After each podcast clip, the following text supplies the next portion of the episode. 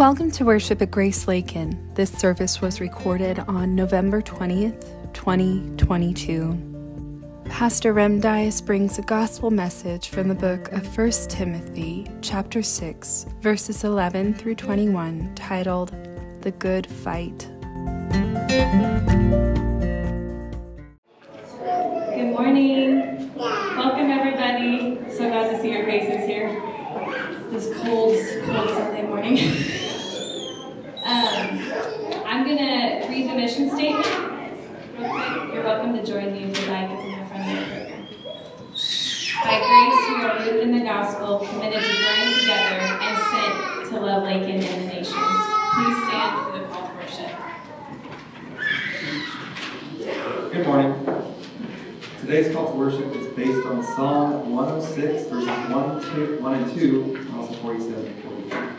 I will read the unbolded portion that says leader, and we can all join me in the bolded portion that says call. Praise the Lord. Oh, give thanks to the Lord. For he is good, and his steadfast love, for his steadfast love endures forever. Let the congregation tell of the mighty deeds of the Lord and declare his praise. Praise the Lord your God, for he saves and gathers and gathers us from among the nations. That we may give thanks to his holy name Blessed be the Lord, the God of Israel, from everlasting to everlasting.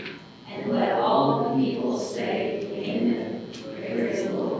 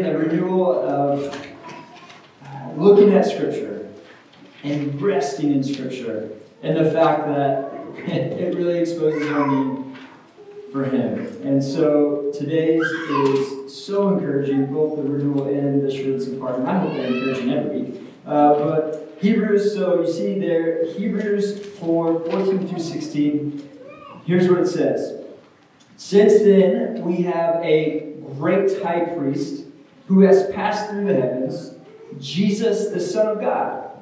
Let us hold fast our confession. For we do not have a high priest who is unable to sympathize with our weakness, but one who, in every respect, has been tempted as we are. And look at this next phrase. This next phrase, if this next phrase is not in the Bible, we don't have hope. Yet without sin. He is the one without sin.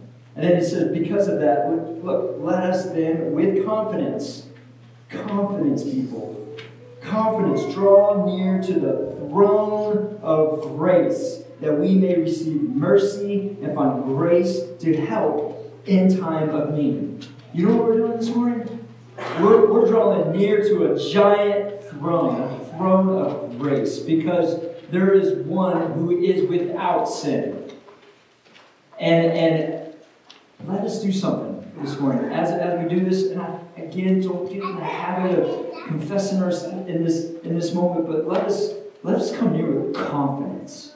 And what does confidence look like? Giving everything to Him. Even the things that you're kind of hiding and you're a little bit ashamed of, like you're just gonna you're just gonna dump it all on Him this morning because His grace, listen, is more, and His grace is so sufficient to cover that sin. So let's draw near to Him and turn on prayer and confession.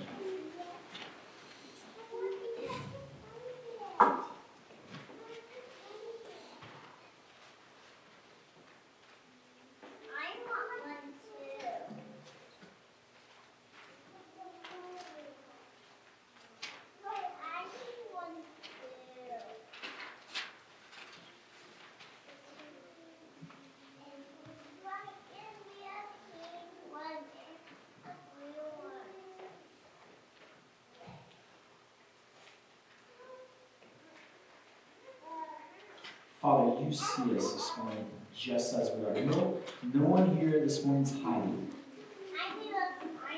And Lord, right now, where they, whoever is just feeling so weighty this morning, so discouraged by the amount of their sinning, the amount of them trying to go to the world over and over and over again and yet feeling unsatisfied. Can we, Father, by your Spirit, can we fall on this text this morning? That you're saying, hey, I'm going without sin, and I have a throne of grace for you.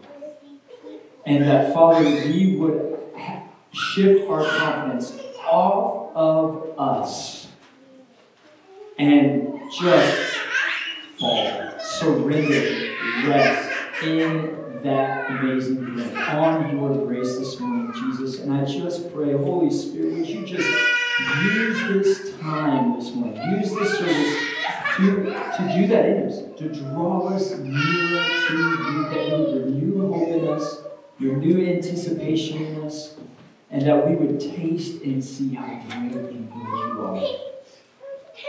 are. In Jesus' name. Amen. All right, our assurance of pardon comes from a great book, Zephaniah chapter 3, 14 through 15. And it says this sing aloud. That means you got to sing. It's scripture. All right. Sing aloud, O daughter of Zion. Shout. Yeah, you can shout. Oh, you you can shout. There's going to be a holy shout this morning. Shout, O Israel. And why are we singing? Why are we going to get up and shout and dance? Well, ooh, I, it's not there yet, but you can dance, I guess. You can do that. Rejoice and exult with all your heart, O daughter of Jerusalem. The Lord has taken away the judgments against you. That caused me to dance. Uh, he has cheered, he has cleared away your enemies. The King of Israel, the Lord, is in your midst. Oh, I- okay. The King of Israel, the Lord, is in your midst. You shall never again fear evil. He's in our midst. So stand and sing aloud. As yes, let's do it.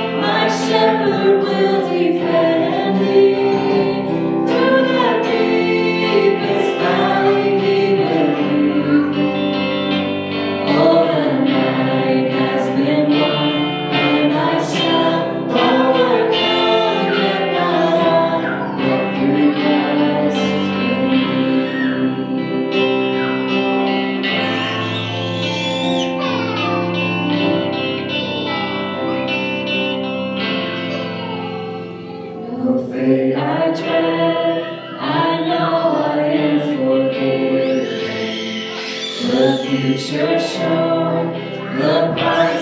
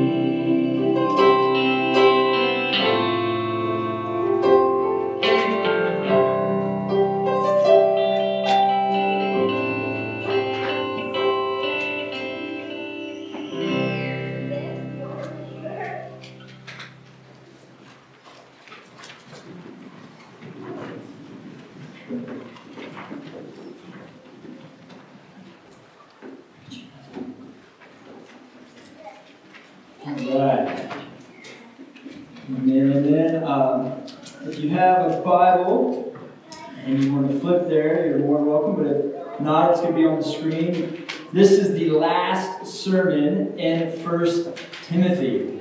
Uh, we made it. Another book. Great job, guys. Uh, give yourself a pat on the back. Uh, and it's, you know, I thought about it. It is, uh, it is not an easy, uh, an easy letter. There's this is hard-hitting stuff, and so uh, another, not a really light sermon today, um, as he ends the book, but hopefully it's encouraging to you. Uh, and uh, just to let you know where we're going. So next Sunday is Advent, which is just crazy. Uh, and so four Sundays, uh, so starting next Sunday and the next four after that, we're going to go through the songs of the Savior. Uh, there's four songs in Luke uh, that anticipate Jesus' arrival. Uh, and so we're going to be looking at those. Really fun. Uh, and then after that, we're going to jump to the Old Testament and we're going to hit the book of Ruth. And so if you've been like not enjoying First Timothy because Timothy's a letter and it's just like, you know, um, it's a different type of genre of scripture. Ruth is a narrative. It's a story, and a lot more like our Jonah series. So, uh, yeah, and it won't be as long. So, uh, just to give you a window of where we're going. But here we go. Let's let's dive in. Let's finish it out. Uh, First Timothy, and we're going to be verses 11 through verse 21. It's on the screen if you want to follow along. Uh, but here we go. Verse 11. But as for you, O man of God, flee these things, pursue righteousness, godliness, faith, love, steadfastness, gentleness. Fight the good fight of the faith. Take hold of the eternal life to which you were called and about which you made the good confession in the presence of many witnesses.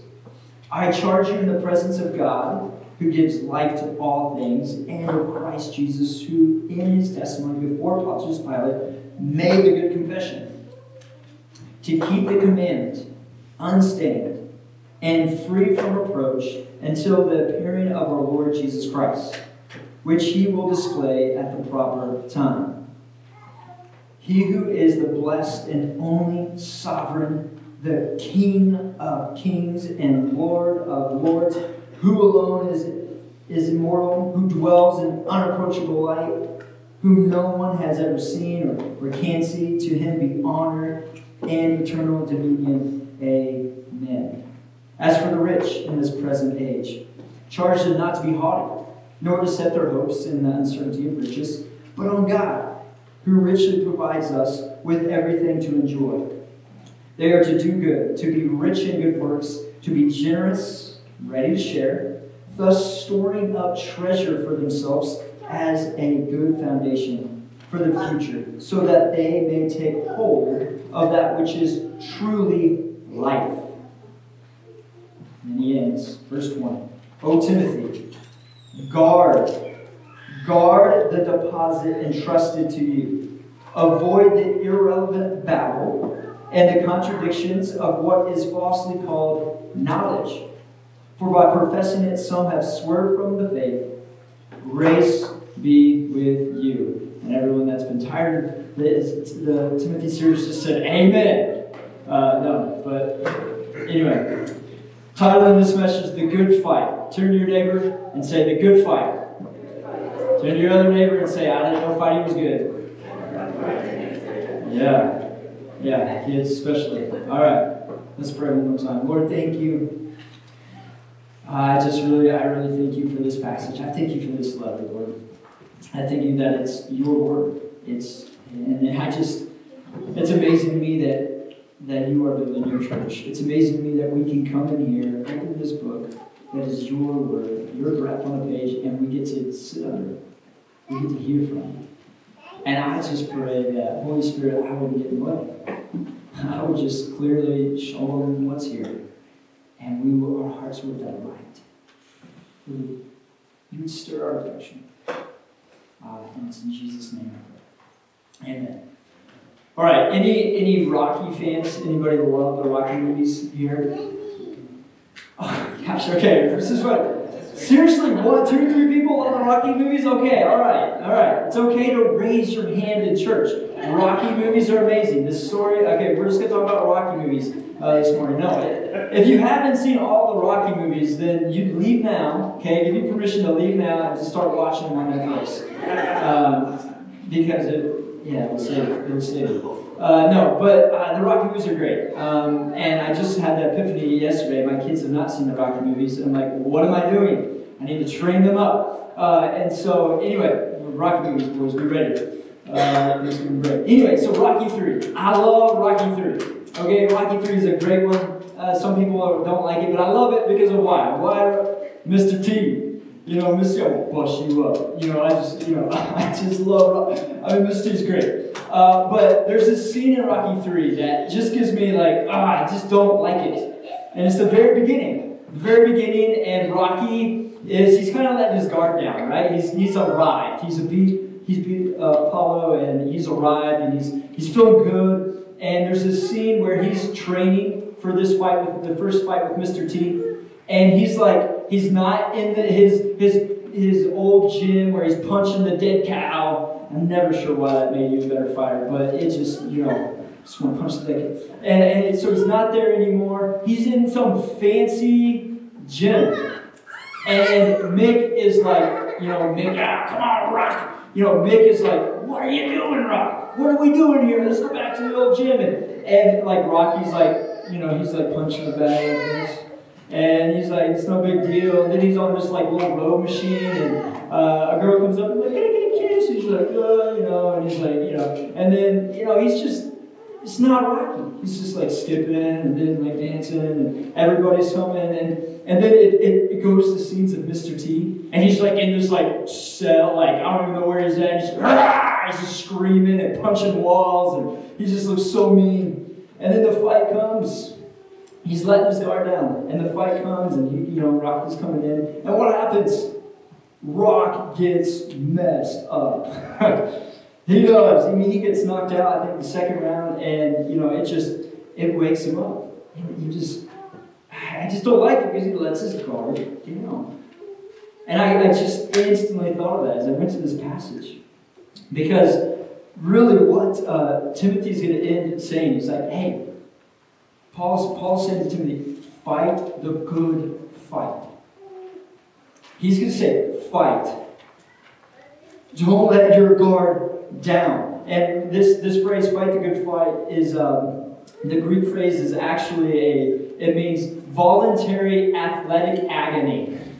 That's literally what the Greek phrase is voluntary athletic agony. And it was literally uh, used um, in that context in this time for like a grueling race like cross country. Like it's a grueling race or a hardcore boxing match.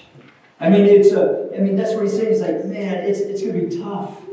Fight the good fight of faith. And so, as we land the plane of this letter, we've seen that that the church, as he calls it, this household of God, and we've seen him make some big marks of, of what the church should look like. And you, you saw the first week we saying, hey, I mean, all throughout this letter, he's saying, defend good doctrine by okay, we've got to we've got to make sure we're we're pushing back false teachers, and we've seen him how to that he's set up in the church. There's the offices of elders and deacons, and we looked into that, and we looked into the, the role of women, and we looked into the centrality of prayer in a church. We've looked into how how should a uh, congregation uh, and the relationships in a congregation work. How should we treat each other? And we've looked into uh, what should we do for those that are in need. How do we, how do we, how do we care for those? But he's going to end with one of his biggest things, and he's going to say, Timothy, don't grow weary. Don't let your guard down, but fight. And guard. Guard this good deposit. And he's basically, and the takeaway for us is that he's basically saying, hey, the Christian walk is a fight. It's a fight. And you're going to have to guard this gospel. And we see all over Scripture that the Christian walk's a fight. You see it in Romans 8, Ephesians 6.11, 1 Peter 2.11, 2 Timothy 4.7. I mean, that's what we're saying. He's like, hey, it's, It's going to take some agony. It's going to be a fight. But here's the but here's the beautiful news this morning, and here's the amazing thing about Rocky three. Who comes to his side at the beginning of, after the fight? Apollo. Apollo comes and he's like picks him back up, and he helps him train. He helps him train for this fight again.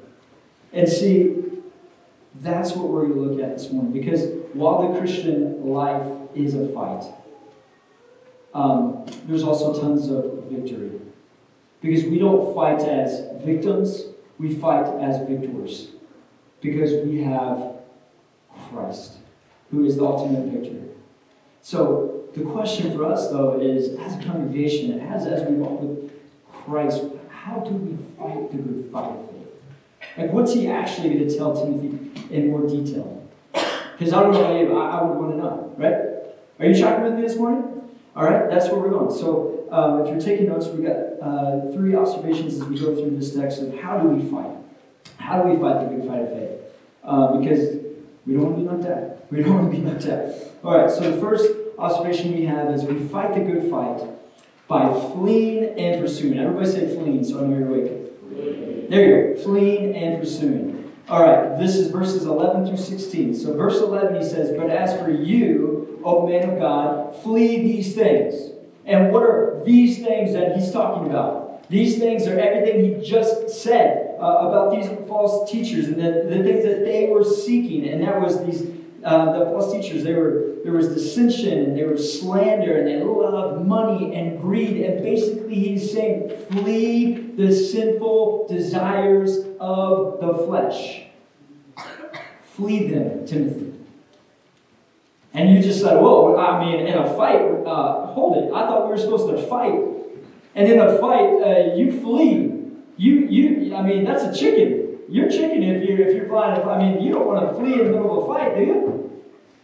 I mean, what's the deal? Well, I'm telling you, if I met a uh, 250 pound, uh, you know, ultra stacked uh, football player in the back alley, and he wanted to fight me, uh, it is strategy in fighting to flee from him. Okay? It would be a delusion for me to think, oh, yeah, yeah, I got it, I got it. You know, no. Uh, it's strategy that I'm getting out of it, and I'm fleeing. And see, what he's saying here, and what he's saying to us is that as we walk with Christ, we have to know when to flee sin. We have to know that it, it, sin is pervasive and it's deceptive. And I mean, I, I was thinking about this idea of fleeing as Joseph. You know, I don't know if many of you know the story of Joseph in, in Genesis 39, verse 12. But Potiphar's wife is like trying to seduce him and, and, and, and, really just get him uh, his mind off of God in an unhealthy way. And what does Joseph do in the middle of it? He just runs out of there. He just flees. He runs. And so, guys, we cannot give, we cannot give sin room at our table. We we, we don't invite sin over for dinner. We don't, I mean, I mean, no, we, we make war on it. We flee it at all cost. I love, um, I love what John Owen says. He says, "Be killing sin, or sin will be killing you." Or another author says, and I love this, is, is that there is nothing in grace that coddles sin. And so, what, you know, when, when we understand grace and has captivated our hearts, we want to, okay, we, we're not playing with the poison. We're making it all out of salt on it and say, okay, we've got to flee at all costs. So I don't know what it is for you. I know there's things in my life I need to make war on and I just got to flee. There's certain times in the day I, I can't. I mean, I've got to put some um, uh, some time frames on some apps, or I'm just on my phones. I, I mean, you gotta. I don't know what it is for you, but maybe some of you need to literally flee a hobby because it's wrecking and it's causing havoc in or some of you need to just maybe need to flee a relationship. Some of you need to flee an app. Flee something on your phone. Flee uh, a certain time of the day that you're just ultimately tempted and you just don't even need to be around. You just need to flee it. I don't know what it is but flee. He's saying Timothy, the Christian life is part fleeing, but it's not just part fleeing. And this is this is great. It's pursuing. We don't just flee sin; we pursue something, and that's that's what he says. Um, Paul says, "But pursue." So the text goes on and says, "Pursue righteousness." Everybody say, "Pursue." There you go. Pursue righteousness, godliness, faith, love, steadfastness, gentleness, and righteousness. I love it. So righteousness uh, denotes uh, this idea of your, your conduct before other humans that's that's uh, uh, uh, that's godly. So it's um, but also godliness is a is duty given. Um, it's duty given to God. It's like this this Christ likeness, and faith means okay again just dependency on God. It's that's where you. I mean, it's just an all out falling dependency on God. And love here is more like this idea of, of, of a spirit birth affection and desire for, for another.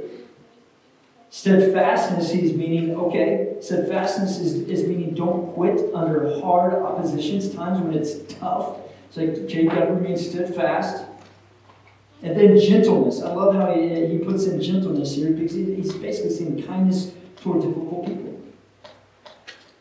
So he's saying, okay, Flee, Paul said, flee, but also pursue. Pursue these things, these, these affections for God, these uh, deeper qualities for God. I mean, how are we doing it? Pursuing more of Him. And see, this is where this is where the rubber meets the road, okay? Because it's not just fleeing sin, but replacing replacing fleeing sin with a greater desire Pursuing is pursuing out of a heart of a greater desire, a greater affection. And I, I might have used this illustration here ago, probably a year ago, but um, I, couldn't think of a, better way to explain it. Um, so the, the ancient Greek myth, the Odyssey, everybody read the Odyssey, you know, kind of, you know, so Ulysses, uh, he's going home and he has to pass along these rocky shores, and it's really kind of crazy uh, because there's these sirens in the water. Uh, I don't know much about or whatever, but uh, these sirens come up out of the water and they start uh, singing. And they're, they're, the singing is so enchanting, it's so beautiful that uh, sailors hear it and it, just enchants them. And they go crazy so much by the desire that they jump over the ship and they drown. And uh, so this is like, okay, I got an idea. All right, I got to make it past. So I'm gonna, I'm, you know, gonna tell my sailors, tie me to the mast. Literally, tie me to the mast, and everybody put clay in your ears, so that way when we pass, that we'll, we'll be able to pass okay. And and so they do that, you know, and they, you know, tie them to the mast and put clay in, and they, they pass. The sirens come up, and, and and they make it. Listen, that is one way to fight sin. And that's kind of what he's talking about here, you know, fleeing from sin, is that is one way. Just timing a mass. Oh, it's just the Christian life is just fighting sin, fighting sin, but oh no, wait. Story goes on because Jason, Jason gets it. He's he's actually Jason's like, okay, I gotta actually a better way to do this. And so Jason, he's like, okay, I'm gonna get the world's greatest harvest. And uh, he gets the world's greatest harvest, and, and he said, at the moment the sirens come up, I want you, the harvest to start strumming. And does. And so they come across, and, and he, the sirens come up, and he starts hearing that. He's like, okay, okay, start playing the harp. He starts playing the harp. And he said, my heart was enchanted by a greater beauty that I didn't want to jump off you have got to see the parallel. Listen, you will not make great you will not great, you're not making good strides in, in defeating sin by just saying, tie me to the mass. What the Christian walk is, is not just avoiding sin. It's being enchanted. It's being enchanted by a greater glory, being so marvelous by a greater God that it's just, oh, I gotta have it. I gotta, I want it. You know, I used to drink that coffee, all right? And, uh, you know, side note, I did. I made this folder like whatever, and then I started grinding some beans, and I started like people come over here now, and they're like, "You're so not a Western. You're a weird hippie dude." And I like make it in like some glass bowl, like a Chemex, like you guys know that pour over thing. And I start, you know, smell it and I taste it. But the thing is, it's so good. Like I tasted good coffee. I'm not going back to back coffee. When I do taste it, I'm like, ah, it's back coffee. Like, in a real reality, guys, like, God's saying, taste and see. It's not just about food, but taste, look at, behold the glory of God and who He is, and, and, and be enchanted by a greater glory of who He is. And that's what He's going to say here. And how do we do that? How do, how do we get enchanted? We look at Christ and who He is. And that's what Paul does. Look at the verse goes on. Verse 12, he says, uh, he says, Take hold to me. Take hold of eternal life to which you were called. And he says, On which you made a good confession. This is, this is phenomenal because Timothy, he just said, Timothy, God called you. And we really don't have time to get really into all that, but that's a big theological word called effectual calling. And we believe that in our Reformed faith, where we believe God actually, you're dead. You're so dead, you ain't coming to God. He's coming to you, and He affectionately calls you. He has called you. The reason you've come to faith is not anything you've done in and of yourself, but He called you to Himself because He desires you. So He said, Hey, uh, I've called you, Timothy. And then now, this is the amazing thing. He says, Now, but take hold. Take hold of the eternal life. Wait, God called me. Why do I have to take hold of it? And that's the amazing thing. It's like, yeah, God called you, but you still take hold. You still need to take hold of the eternal life now. And he's saying the same thing to us, by the way. Listen, this is this is hope filled. If you're in Christ, He's got you. He ain't letting go. He's got you. He's called you. And he's saying, take hold of eternal life. So many of us are like, oh, I can't wait to get to heaven. It's heaven. It's, or the new earth. Yes, that's great. Amen. I'm with you on that. But if the enemy can't drag you to hell, he's gonna listen, he wants to make you live like hell all the way to heaven. And what Christ is saying is take hold of the eternal life, the kingdom now. You can have your choice now. And, and that's what he's saying. He's like, take hold of that. And then he just, I love it, he keeps going on this idea of pursuing. He says, just as Christ, and this is verse 13, 17, just as Christ uh, minute before Pontius Pilate and made a good confession. And what was the confession that Christ made before Pontius Pilate? That he's king, that Christ was king. So in the midst of hard persecution, he knew Jesus knew what was gonna what it was gonna lead to, and him making that good confession, he made the good confession. So talk about someone who remains steadfast. Christ. So again, Timothy, look, look, he made the good confession. Christ withheld. He was steadfast. Again, look. And then he lands and he says, Timothy, keep the commandments. Keep the commandment. Which that just that commandment, you put a little side note in your Bible, that just means the gospel, the faith. Keep the faith, keep the gospel central. And then he says, unstained. Unstained. Because, and the verse goes on, and we'll it, because the Lord is coming again.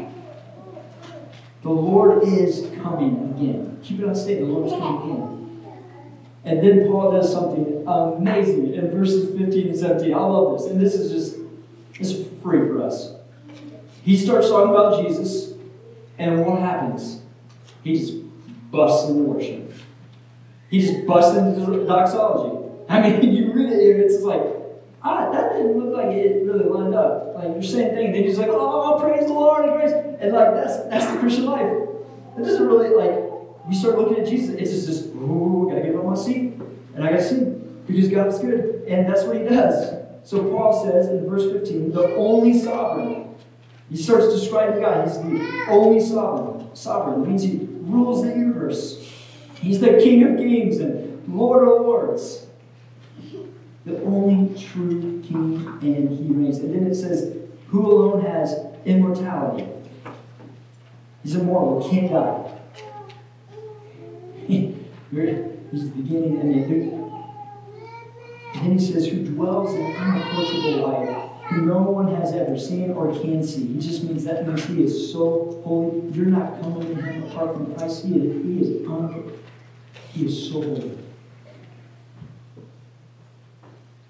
And then he says, worthy, worthy. Worthy, worthy of all honor and praise.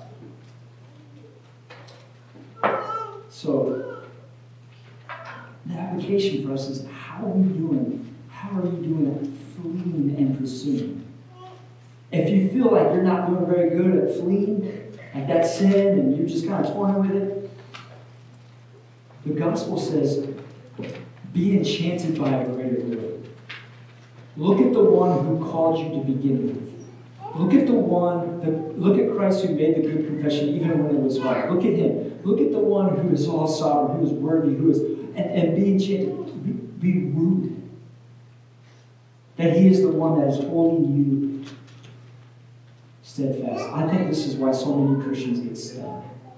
And they live a miserable Christian life because they make it all about just their sin. And how do I just defeat that thing? We look at Christ. You be enchanted. And we fire there everywhere.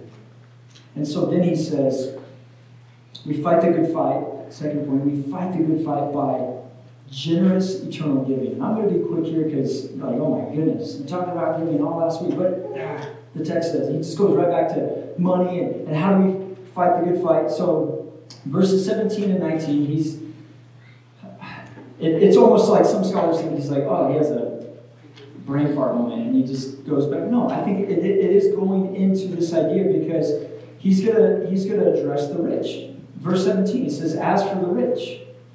Last week he started talking about those who want to be rich. So now he's gonna say, okay, Timothy, if you do find yourself with a lot of wealth and you want to fight the good fight of faith, how do you how do you do that? With wealth. And he's just going to be straightforward again. Verse 17 says, Don't be haughty. And what's that? That sounds like haughty. Like, ooh. Sounds like a word you can't say in church. Um, haughty is this idea of, man, it's like arrogant.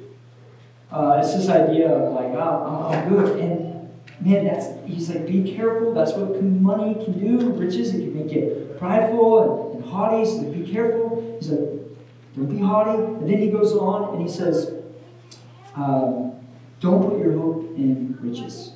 We talked a lot about this last week, so I'm not going to go there. But he says, again, it's like riches. You put you put weight on it. It's not holding. It can't hold. It's not good security. It can come and go. All right. Don't don't put your weight on it. To me, you cannot do that. But where do you put your hope? On God. And this is what he says. This is amazing. That's what he says. But put your hope on God.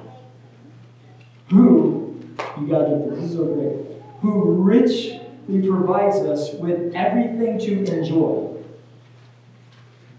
So he's like, okay, find yourself in rich, don't be haughty, you know, don't put your trust there, but God has, put your hope on God who's richly giving you everything to enjoy. And I love this because it's not saying that God is something like, oh, if you have anything, you should just feel really bad about it. No, he's like, hey, God actually wants us to enjoy it. I love how C.S. Lewis put this. So good. He's like, C.S. Lewis was in some barn, and he just turns everything to an amazing analogy. And like, there was a ray of sunshine coming through this barn uh, on his face, and he was like, oh man, I was so warmed by this ray. It felt so good. And that's what that's what he's saying. That's what riches are. That's what material possessions are. Or any type of delight in life. It's like, oh, this ray, this is good. But he's like, I would be a fool to stop at the ray. I would be a fool to worship the ray. He's like, the ray is coming from a greater source. The ray is leading me back to the sun, this awesome source. And he said that's what any type of material possession, any type of riches, it's just a ray, it ain't the sun. And so you, it should lead you back to saying, Wow, thank you, God. Look how great you are. Are you tracking with me on that? Okay, so that's that's what he's saying. It's like, put your hope on God. He, he's giving you things to, to enjoy. But then he's going to give us one big practical advice, straight out of the Word of God. How do we guard? How do we keep fighting the good fight of faith in the midst of dealing with riches, with wealth? He says right here in the text, here, here's the application give it away. He says, he's saying, give it away. Verse 18, I love this. He says, they are to do good, to be rich in good works, to be generous, and ready to share, thus storing up treasures for themselves as a good foundation for the future, so that they may take hold of that which is truly life. Circle that last phrase truly life. He said, if you want to be rich in anything, be rich in giving, be rich in good works, Timothy. Storing up treasures for yourself in heaven, not the earth. Because it's, that's where life is. And I love how Jesus' words, he, I mean, this, this is what Jesus says. He, Jesus, who- whoever's going to hold on to your life,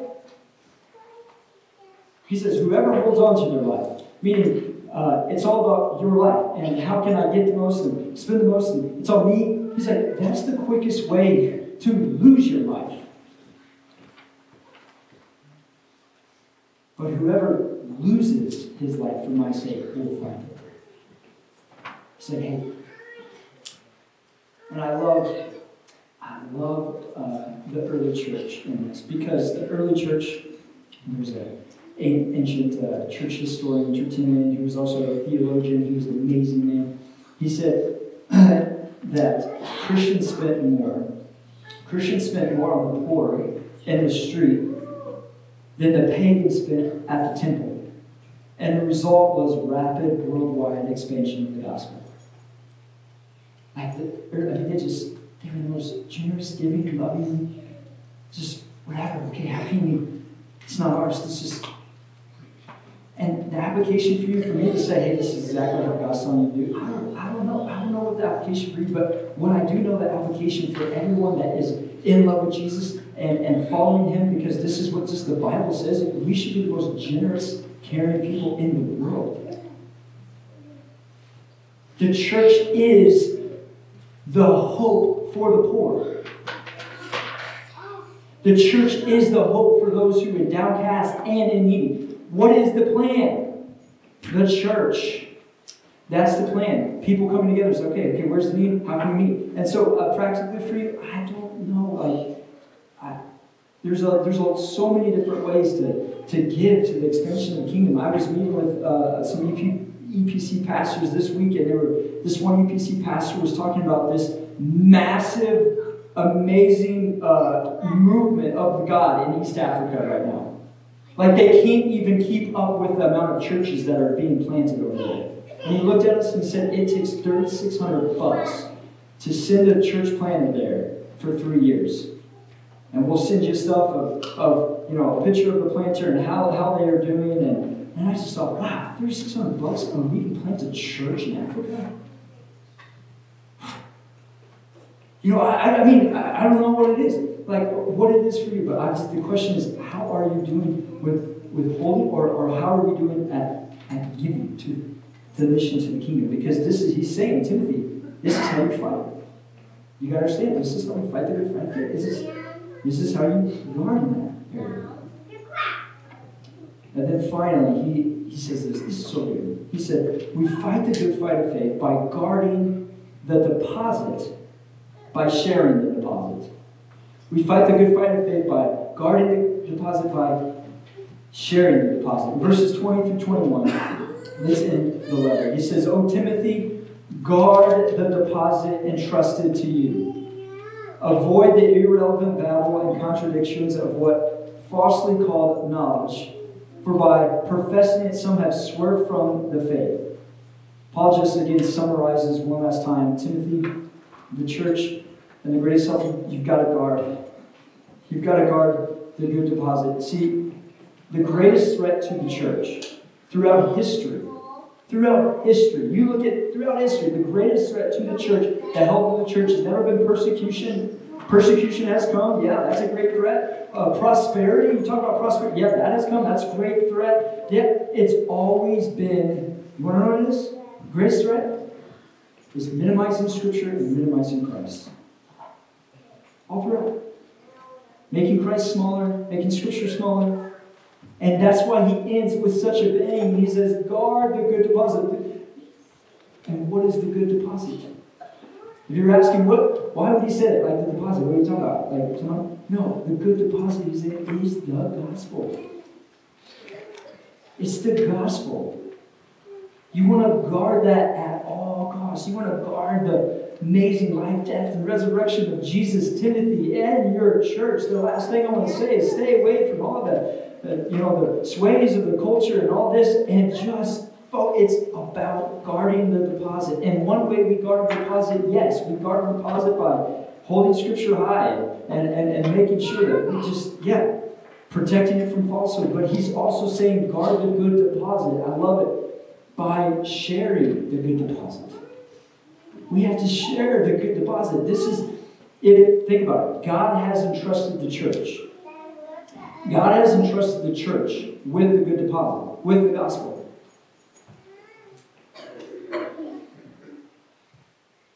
So, if the world, if the world's going to see the beauty, if Lakin is going to see the beauty of Christ, the glory of God, and the good deposit is the only hope for humanity, the gospel, and the main point of the church is to guard it and to spread it and to. That's what he's saying. And I love it how he ends. He says, grace. Grace be with you. Circle that word you, because if you weren't here the first week, this is so great. Uh, I think I think Paul's got a little hickey, a little, you know, because because you is y'all. It really is, because it's plural. He's like y'all. Grace be with y'all. And he's meaning, he's writing to the whole church again. Yes, this is to Timothy, but for the whole church. And so, listen, we guard the gospel together. Go ahead and look around. Go ahead. Look at each other's faces. Go ahead, go do it. I want you to look around. We have to do it together. We guard the people around the, the church as this church is growing and what we're doing. We, in order for us to, to keep growing and keep, keep keep pushing back, to keep, we've got to say we, we've got to do it together. We have to guard this good. We have to share it together. And so again, in practical application, what is God put anything on your heart? Maybe you've been thinking, I've been coming to grace for a while, this has been great, man. But I would really like to see, I want us to expand ministry. I want us, I would love to see the gospel advance in this area. Maybe God put that on your heart for a reason. And you're just to say, hey, let's join up. Let's, let's expand ministry. Because we do it together, meeting everybody's just moving together. That's what he said, y'all. And that last word, grace, is so important because I'm laying the plane here. So I love how Ro- the Rocky movie ends. Rocky 3, I love it because he ends up, right, he ends up training and he ends up knocking, and it's so good, the last fight, he's like, uh, the final round, Mr. Mr. T and him are going at it, and then at one point, Rocky just drops his gloves and he's like, You're not so bad, come on, Mr. T. Come on, hit me again. And Mr. T's like, "Eh, Come on, you're not so bad. And that is so powerful because Rocky could have never done it without Apollo. He could have never came up on himself in and of himself, and I love it. We will we will fail miserably without Christ. And li- listen to Colossians. I love Colossians 1, 28 through 29. He says, I, Paul, this is Paul, I labored for this. And what is this? He's saying, I labored for maturity in Christ. Labored for more of Christ. Get that word. I labored, I fought, you can use the word fight. I labored for more Christ, striving with his strength and worked powerfully in me. So, Paul said, I labored, but it was his strength sustaining me. See, we fight this good fight of faith, knowing that when we don't flee, Christ fled. When we're not pursuing, when we don't feel our affections uh, deeply down, Christ did it perfectly. Christ did it perfectly, so we again we come to our source of strength. So if you came in there this morning and you haven't put faith in Christ, the message is uh, don't go out and do this and do that and, and try. You, you're not in the fight. You're knocked out. You're like really hurt. And the message is, hey, Christ is the victor.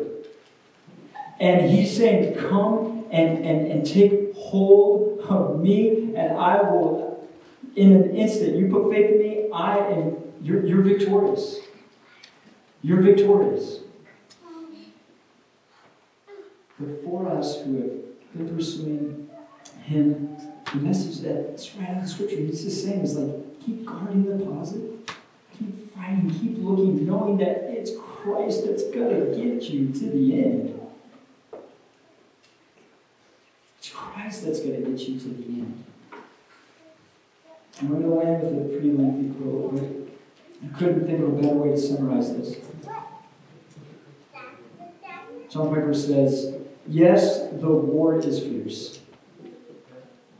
The battle sometimes beats and bloodies us at our lowest. We can feel even tempted to despair. Even still, oh, how good is the Christian fight? Good because God assures us that He will tread down our foes. Micah 7 19. Good because He has promised to strengthen us in the thickest parts of the battle. Isaiah 41 10.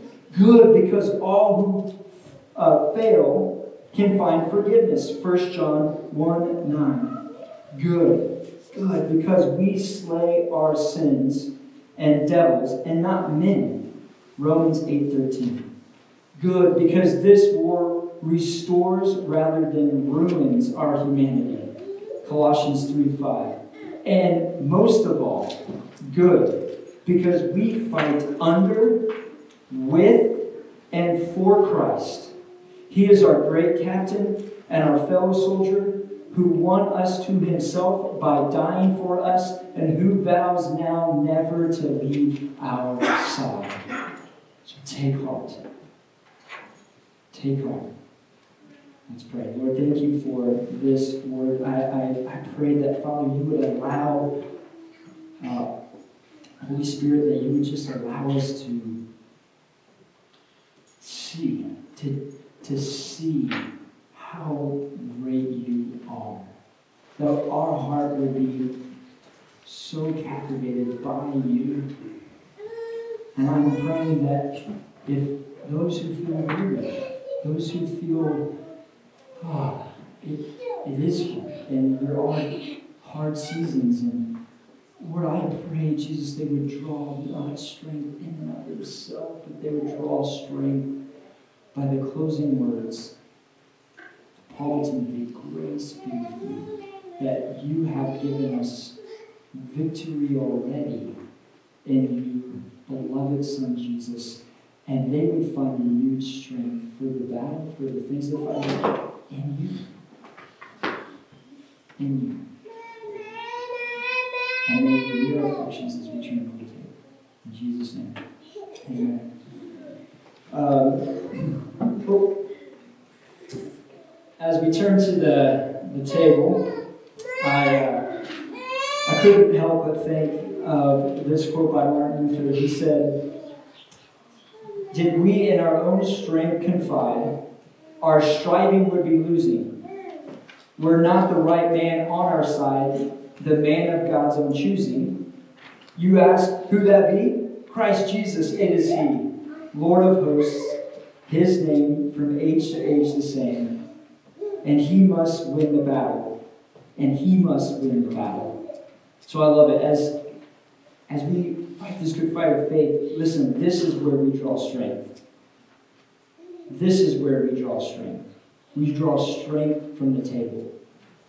We draw strength from the table where Jesus said, you know, the night he was betrayed, he took bread and he broke it and said, take and eat. And do this. Do this in remembrance of me. And also, as 1 Corinthians 11 talks about, hey, so this is the cup of, of the new covenant in my blood. Do this as often as you drink it in remembrance of me. And so again, this is the table. That's what Martin Luther's like, in and of ourselves in the fight. No.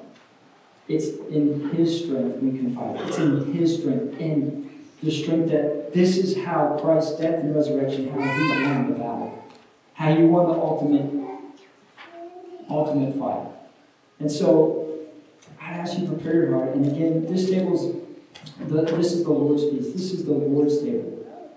And this is not the table of Grace Lake, it's not the table of the EPC. So that means that this is for the believer. This is for those who said, I have put faith in Christ, I have trusted in Him, and I need Him. And I want Him.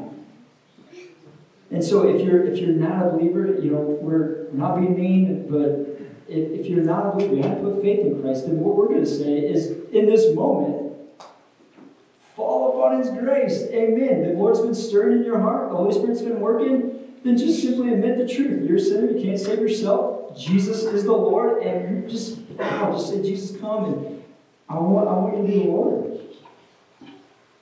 So do that in this moment. And then do not leave without telling one of us so we can celebrate you, we can champion you in that. But let's pray one more time and then I'll you up. Lord, thank you for this day. Lord, bless these elements, this and just help us to prepare our hearts. Prepare our hearts for this amazing sacrament. That we would take it with renewed heart, renewed wonder. In Jesus' name, amen. So again, if uh, you're new or you haven't taken communion, or just a refresher, we have gluten-free options here if, if you'd like. Um, but when your heart is ready, we invite you forward, and you're simply going to tear a piece of the bread. Tear a piece of the bread, and it's simple. You just dip it in the juice, and you can tear a big piece. you can tear small. Just come as you are. So when your heart's ready, we invite you forward.